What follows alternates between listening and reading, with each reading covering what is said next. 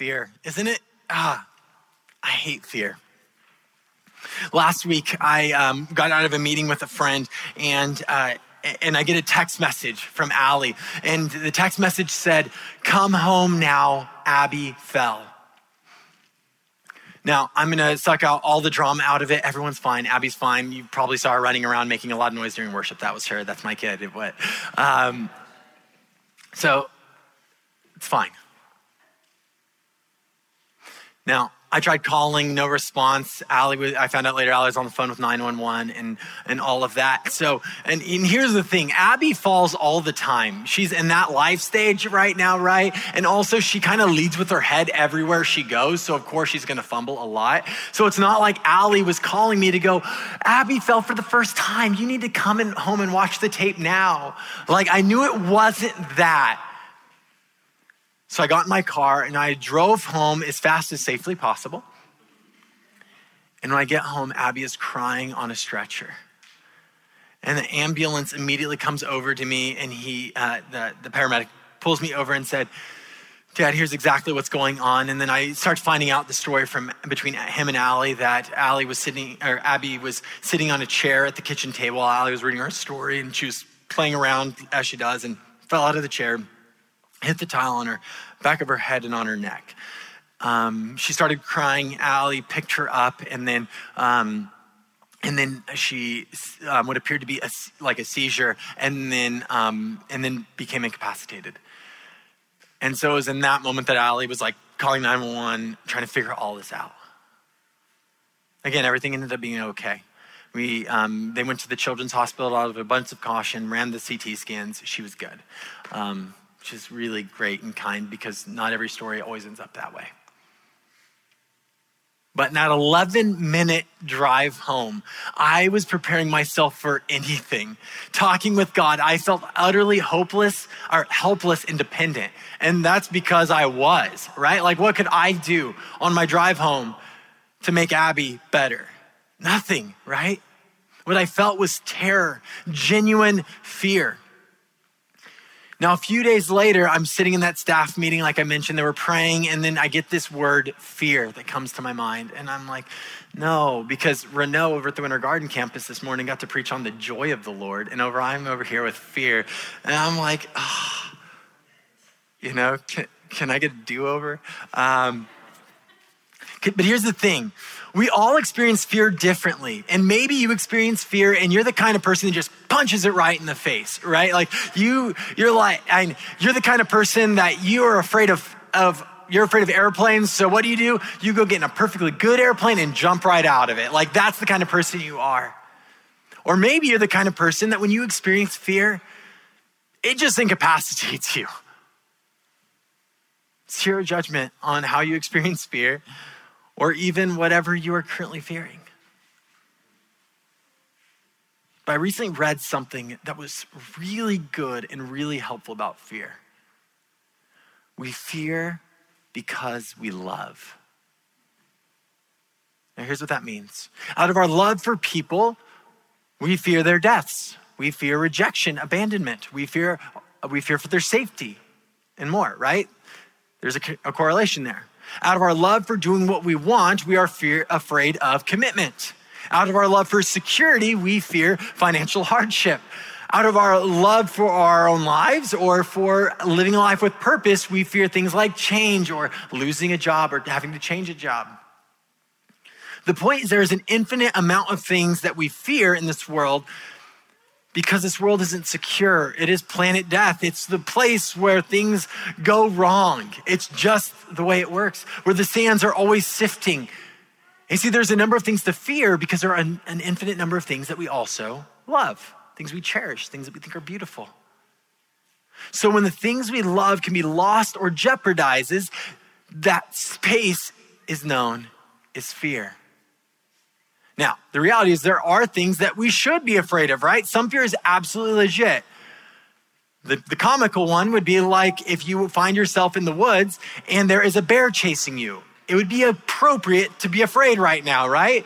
What will the fear do? It starts to create an adrenaline rush in you that helps you move at superhuman speed, at least you hope so, so that you can avoid his paws. And there's also a lot that we fear that just never comes to pass. But as I was praying over this message, I felt the Spirit of the Lord leading me to fear. You see, there is an infinite number of things that we can be afraid of. So the question is, what do we do with that?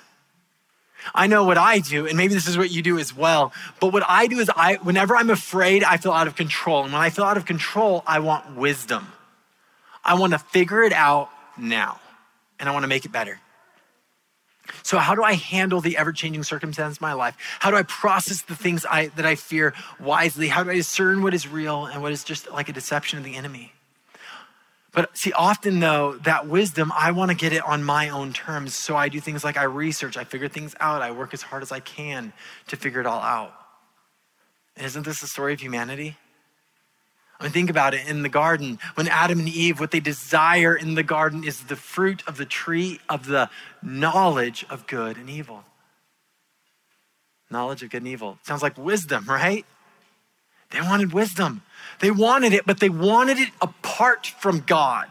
They wanted it on their own terms. Do you ever do that? In the book of Genesis, chapter 3, there is, we're just going to turn here quickly. Genesis chapter 3, verse 8. We get to see their response, the response to their research trip to this tree of the knowledge of good and bad.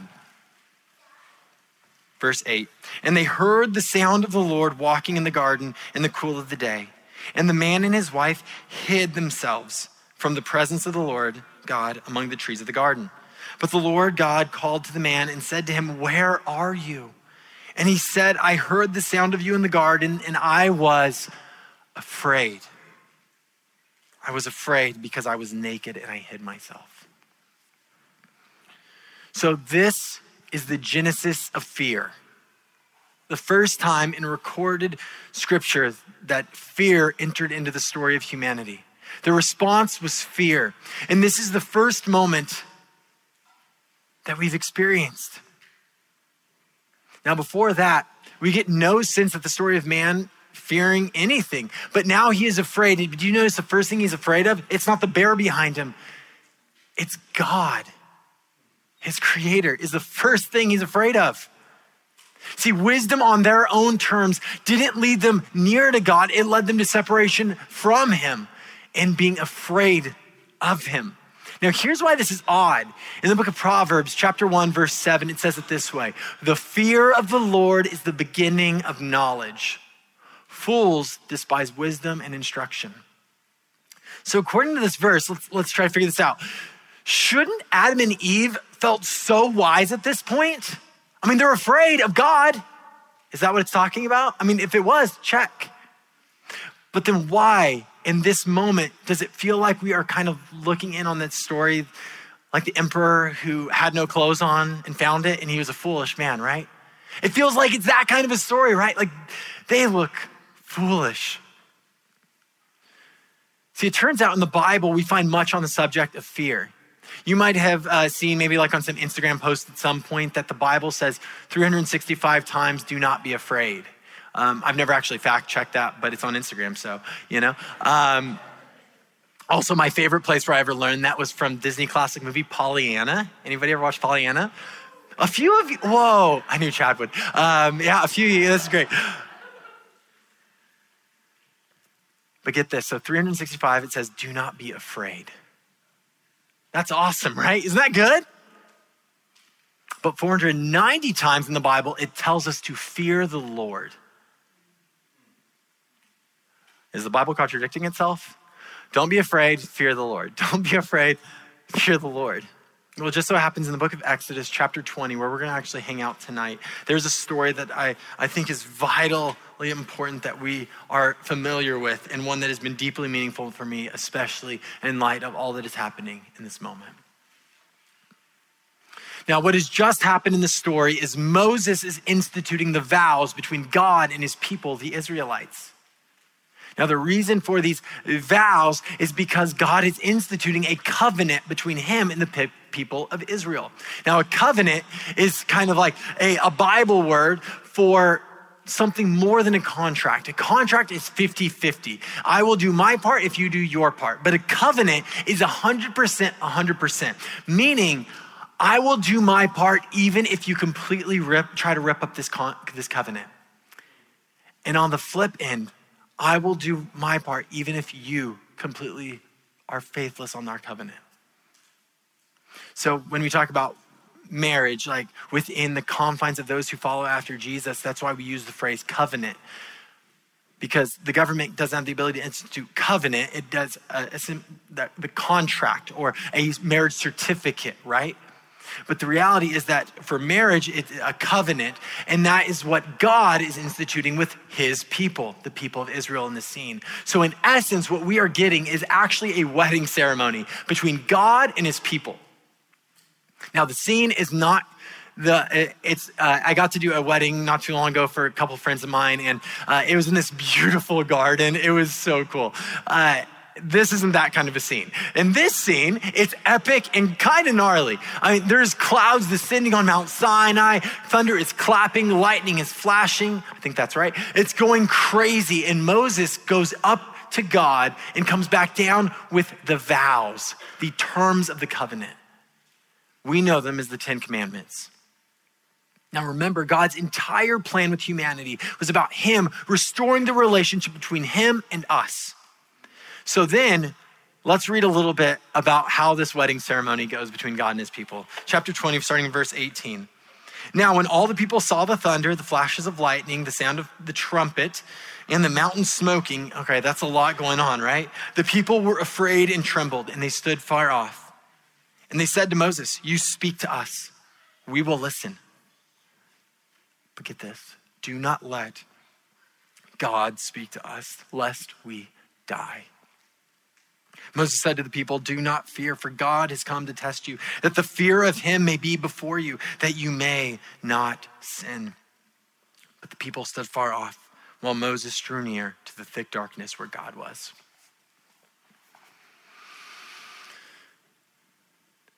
This is not a wedding in the garden, so it's obviously a little bit, it, I mean, it makes sense why they're a little bit spooked in this moment, right? Like, this seems pretty scary.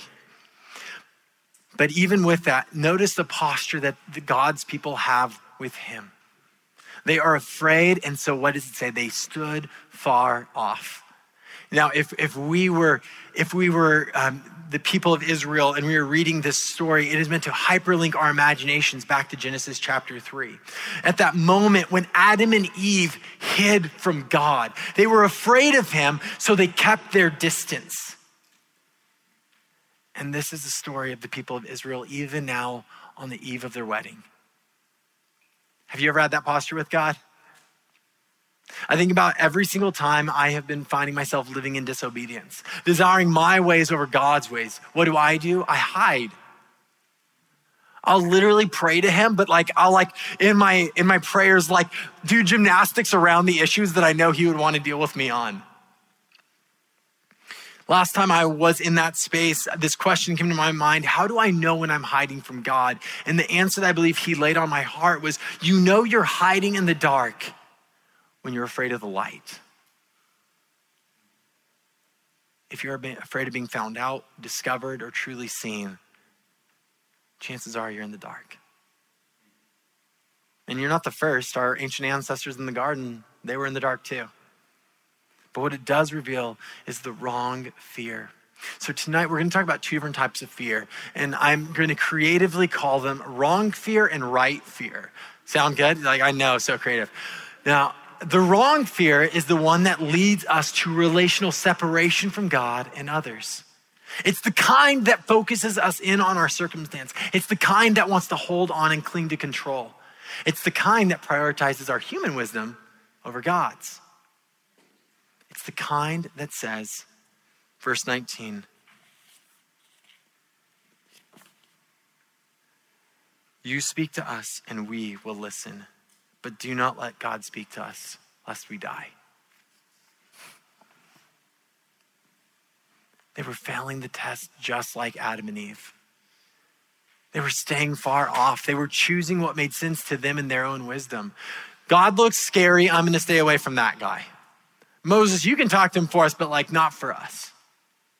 They were choosing what made sense to them over drawing near to God. Imagine um, it's that lush, beautiful garden, and I'm standing there with my two friends who are getting married, and, and I say to the husband, You may now kiss your bride. And, and as he leans in to kiss her, if she's all of a sudden started like ducking, you know, how weird would that be? You'd be like, is this still valid? Like, like what? How does this work? It like it already happened, right? Like, what does this institute something? And they're like, you'd be, whoa, what? What is this? This is the kind of mental picture this is meant to give us an avoidance of genuine intimacy with God. But then listen to what Moses says to the people. He says, Do not fear, for God has come to test you, that the fear of him may be before you, that you may not sin. So, this is one of those 365s where we're told in the Bible, do not be afraid. But it's also one of those 490 times where it says to have the fear of the Lord.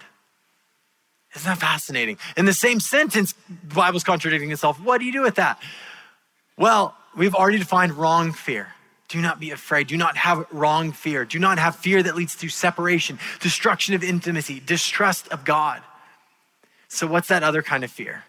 Well, right fear or wise fear is the kind that leads us to intimacy. Now, oftentimes I've heard the phrase the fear of the Lord defined as respect or awe or reverence. And for sure, those are all a part of it, but all of those come up short. They don't capture the heartfelt emotions involved in the concept. Unfortunately, the other way that you might be more familiar with how the fear of the Lord is talked about is in some pretty unhelpful ways. When people are talking about the fear of the Lord, and what they mean by that is actually not the fear of the Lord, it's the punishment of the Lord like God is going to come down and smite you right where you stand, you know, that kind of a, a gist. in fact, though, that takes the focus away from God at all. And it puts us on back on humanity. Note that it's not that God doesn't care deeply and is great enough to exact justice according to his desires and his definition. He does. And the scripture is filled with it and it's unapologetic for it but that also misses the heartfelt emotion involved in this concept. Now, there's a book that I recently read called Rejoice and Tremble The Surprising Good News of the Fear of God. Sounds like a really page turner, right? It actually is. It's really good. It's by a guy named Michael Reeves. And I found this book to be so helpful. And so I'm going to be riffing off a lot of his thoughts here, so I need to give credit where credit's due. Now, the first thing to note, though, when we're talking about the fear of God, is its Hebrew root. Um, what, whenever that word is used in the scriptures, what is the Hebrew root word that is underlying it? And when you read that and you discover it, is that it is not simply reverence or awe. The mental visual that we are supposed to get is our knees knocking and us actually trembling. I don't know if that's like comforting to you. I would imagine it's possibly not. But that is what it's meant to give you. The mental picture that i have is like an inside out when fear is kind of like like squeamish and really like afraid of everything. Like that kind of an image where your um, the actual image is your body is evoked by fear. Okay?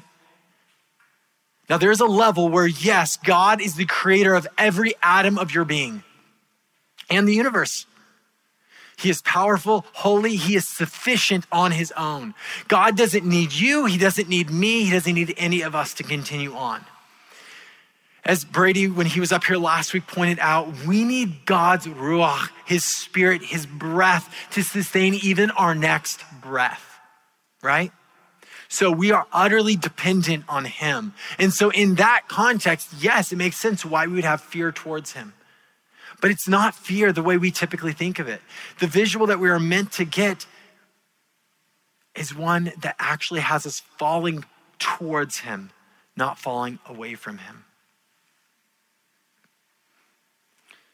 C.S. Lewis is really good at articulating things. That's why I quote him so much. And he articulated the character of God in various ways in different types of books.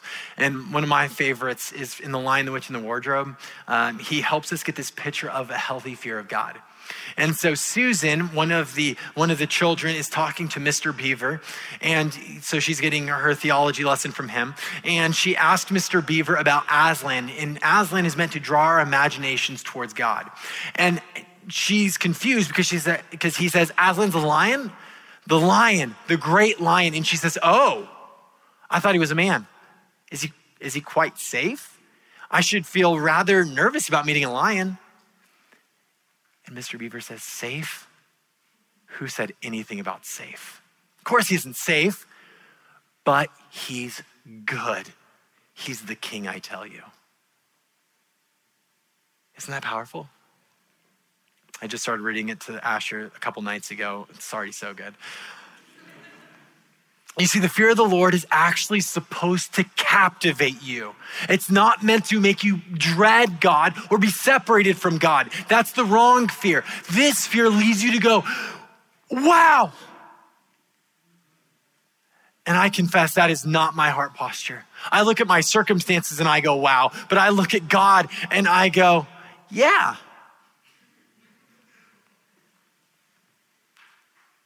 It captivates our faith and it's meant to captivate our emotions. Uh, an old Puritan writer who's been dead for a few hundred years, William Gouge, explained true godly fear this way. I think this is really good.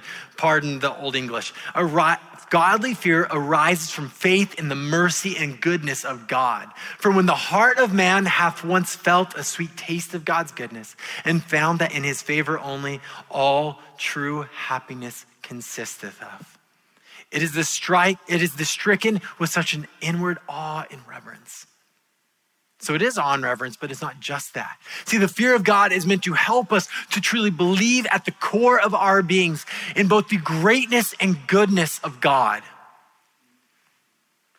We often doubt one of those two or both.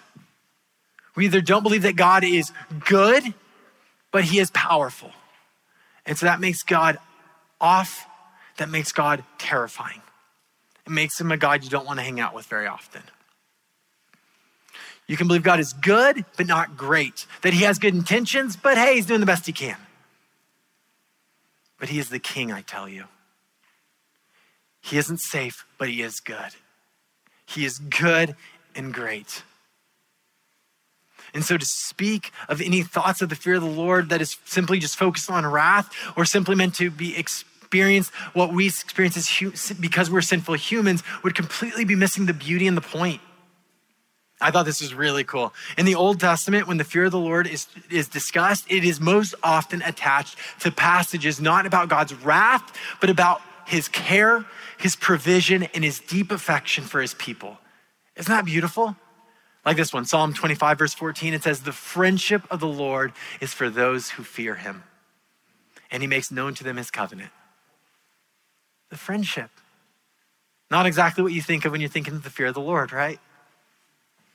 The last thing that I want to mention as well is that the fear of the Lord is not a reality because we are sinful. I would argue that Adam and Eve rebelled against God because they did not have this fear of the Lord. Adam and Eve lacked the fear of the Lord as they approached the wrong tree. And then we counter that with how Moses explains the result of the nation of Israel living in the fear of the Lord. Remember, he says, Do not fear, for God has come to test you. Why? That the fear of the Lord may be before you. Why? That you may not sin. He wants them to draw near to himself, not push away. He wants them to follow after his way, not rebel against him. He wants them to live with the fear of the Lord. So as they are drawn near to Him in intimacy and joy, that they would be transformed away from their wrong fears and not sin. And here's the last thing I want to mention about this about the fear of the Lord. The most beautiful reality that I discovered in reading in reading Michael Reeves' book is that Jesus had it. Have you ever thought about that? Have you ever heard that? Jesus had it. You might be familiar with this from uh, Christmas. Uh, a lot. Um, Isaiah chapter 11, verse 3 says it this way And the delight, and this is a prophecy about the coming Messiah, who we now know is Jesus. And his delight shall be in the fear of the Lord.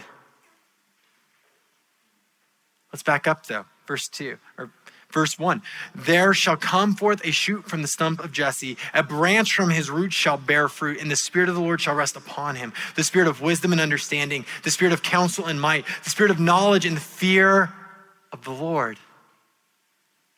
And, the, and his delight shall be in the fear of the Lord. He shall not judge by what his eyes see or decide disputes by what his ears hear. Isn't that crazy? Because remember, it also says in the Gospels that Jesus grew in wisdom and stature. Isn't that interesting? Well, in Proverbs, how do you grow in wisdom? The fear of the Lord. Isn't that interesting? So it's not because we're sinful that we should have the fear of the Lord. Jesus had it. Jesus looked at his Father and had that. I don't even know. I don't even have theological categories for what that means or what looks like, but it's in the scriptures. So, so I believe it's true. This is so radically different than some fear of God's punishment alone. And that's my hope for each of us because the truth is that the fear of the Lord is not meant to draw us away from God, it's meant to have us fall on our knees towards Him. Now, here's the deal you might not naturally put joy and fear in the same camp, but the Bible does, and it does it often. And isn't this the image that we are meant to get at the resurrection when the two women who were leaving Jesus' tomb, they just realized that Jesus was not there. And it says they ran with fear and great joy. I mean, you, you hear this, like your Messiah, your, your rabbi is resurrected. You're probably having some of that healthy fear of the Lord in you right now, right? And joy. I love how Charles Spurgeon described the connection between the fear of the Lord and joy, and he did this way. He said, Adore and worship the living God with a joyful, tender fear. Joyful, tender fear. Got it. Which both lays us low, but it lifts us very high. For never do we seem to be nearer to heaven's golden throne than when our spirit gives itself up to worship him whom it did not see, but in whose but in whose realized presence it trembles with sacred delight. Trembles with sacred delight. Unfortunately, this was not the reality for the people of Israel. Verse 21 the people, though, stayed far off, while Moses drew near to the thick darkness where God was. The people ultimately failed the test. And they continued to fail the test. That's the entirety of the Old Testament. They desired to continue pull away from God, to worship other gods, to go after what made sense to them, to go after what the culture said was good and wise and appropriate, to define good and bad on their own terms. They were often afraid of God, but rarely lived in the, with the fear of God. It's tragic. And what I wish I could do is stand here and kind of like make fun of them. But I can't because I'm one of them. I default to fear when I want control, rejection, when I'm afraid of disappointing those I love,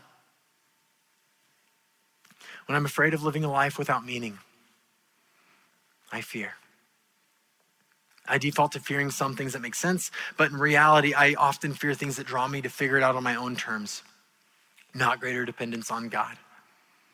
See, I default to fear, and that leads me oftentimes to anxiety. And I put my faith in the wrong fear all too often. So don't hear any of this as you need to stop fearing the wrong things and start just fearing God because the reality is this is just our wrestle together as the family of God. Like we just we we read these things and we go, what does this mean for me? what about you? That's meant to be our posture that we are all continually being challenged by the word of God. So the question is, what do you fear? What are you afraid of right now? Is it control? Is it health related? Is it relational? What do you fear? I imagine a lot of what you fear makes sense because you love things. You love your family member that got the diagnosis. You love the relationship that's no longer in existence. You love things, people. That's good. See, we live in a vastly imperfect world where the things we fear just might come to pass. Not always, maybe not even usually, but sometimes they do.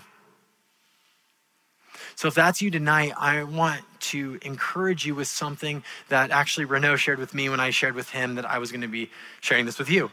He said it this way He said, The chapter you are in is dangerous. Like where you're at is valid. If you are struggling tonight, it's, it's valid. It's scary.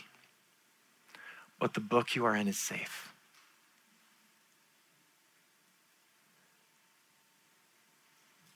See, this isn't about fear suppression. Last thing I want to do is a quick thought experiment with you guys. It's called the white bear versus red Volkswagen experiment. Okay, you guys ready for this? See, in um, the way that the way that it works, I don't know if any of you have ever heard of this psychological principle, but the way it works is I'm going to tell you to do something right now. Okay, close your eyes. Don't think of a white bear. Don't think about it. Don't think about it. Get him out of your head right now. Y'all, I, I can see all of your thoughts. You're thinking about a white bear, aren't you? Okay, you can open your eyes. Do you guys think about white bear? Yeah, yeah. White bear comes to mind because when you're just trying to suppress a thought, it doesn't work. And in fact, the original experiment of this, when they, when when those who were conducting the test at first, um, the, the the test group, after they told, don't think about the white bear, then they said, now for five minutes, think about the white bear. They thought about the bear more often than a control group that never was told to not think about the white bear. In other words, just suppressing stuff doesn't work. Elsa had it right on that point. But then they introduced the concept of the red Volkswagen. And here's what the red Volkswagen means, okay? The red Volkswagen is not just don't think about the white bear. It's instead think of a red Volkswagen. And they found that the control group or the group was actually able to consistently not think about the white bear because they were thinking about something different. See, this is the way that our brains are hardwired. And this is what we see Moses doing in this passage. He is not just trying to rail against the people of Israel saying, "Don't be afraid, don't be afraid, don't be afraid." He tells them, "Don't be afraid. Don't look at don't think about the white uh, about the white bear." But he says, "But instead have the fear of the Lord." So it's not about just stop being afraid. Don't you know not to be afraid of things? It says in the Bible 365 times. Instagram and Pollyanna told me, you know? It's instead be captivated by who your creator is who your true father is, who has risen from the dead on your behalf, who is now filling up your life. The triune God. Fear him and fall into his arms. So, what if we allowed our affections to be stirred by the Spirit of God in this way, to love him more than any other circumstance in our life? That we would abide deeply with him, that our hearts and our minds would be renewed day by day by his way to be so captivated by Him that we have this fear that draws us near to Him. To be so captivated by Him that we are filled with this genuine joy, regardless of our circumstance. Now, if you're like me, this is probably not content that you've heard before or have explored much. And in fact, there's a lot of unhelpful and unbiblical teaching on the subject. But my hope is that we would not hear this and run away in terror, just thinking of all the negative experiences and connotations that come from your past, but that you would see that the one who created the stars in the heavens is the one who controls every breath in your body, is the same one who desires to wrap you in his loving embrace. Imagine if this was the reality of this church that we were not swayed by our circumstances, our sinful patterns, or our wrong fears. Not because we're just told to stop it already, but because we're so rooted in God and who He is and captivated by what He has done, that we would approach Jesus with joyful trembling. So here's what I want to do tonight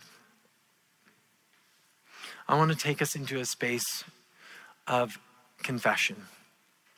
But before we do, I want to address those of you who are in the room who are not believers. If you are not a follower of Jesus, if you don't consider yourself a Christian, I'd imagine you have 101 subjects on the subject and everything that's happened so far tonight. Stuff that you disagree with or you just have a lot of questions about. Know that I and this entire community desires to be a safe space to wrestle, to ask questions, to express doubts and fears. And know that you will be pointed to Jesus in a way that is not pushy, what's genuinely, hopefully helpful. So here's what I want to do right now. I want us to take two minutes. And what we're going to do is we're going to take two minutes to simply go before the Lord. If there is anything on your heart right now that you believe you need to confess, let's just take that time, trusting that you are filled in a room with other imperfect human beings. I have stuff to confess. I have spaces in my heart where I have unbelief, fears that I've been holding on to. So let's just take two minutes and do that, and I have one more exercise for us.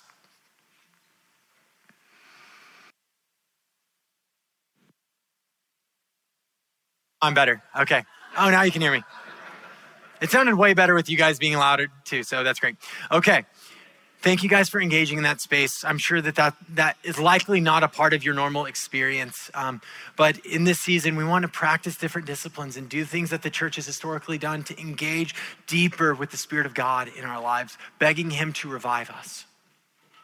Um, I mentioned before a book called Rejoice and Tremble. I have another, um, uh, he wrote another book that's more concise about the same subject called What Does It Mean to Fear the Lord? So um, hopefully you didn't already just order that book while I was talking about it on Amazon. But if you did, cool, you have that one. But you also get this one for free tonight. Um, because of the fact that this is a topic that is regularly discussed in the life of the church, uh, and you might ha- and you're likely to have questions, and you're like, I don't know about all of that, Danny. Um, we just wanted to give you a free resource. Uh, so this this book, um, we have about 50 copies. If we don't have enough for everyone, that's totally okay. Um, we can always order more. So go ahead and grab one. Don't feel like you have to save one for someone else. Grab one and we'll order more if, if needed for next week. Just talk to our blue shirts and they'll be sure to get your name down so that we can make sure to get you a book next week. Okay? So yeah, so the book is called "What Does It Mean to Fear the Lord," um, and it really is a, a really helpful and enlightening book that draws you to Jesus. Would you pray with me? Father, what a moment of life and culture that we live in. Lord, I pray that we would learn to trust you, to fear you alone, to trust your sovereignty. But I also confess for me and for my brothers and sisters that that is not always the case. That we don't always fear you alone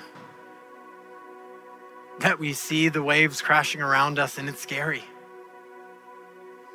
So, Lord, we just humbly come before you and ask you to do what only you can do to comfort, to guide, to help, to draw near. Lord, we need you more than we know. So I pray now for your church, this one, the one down the street, ones around the globe that you would be using the church to be a source of hope, light, and life in both word and deed. It's in Jesus' name we pray. Amen.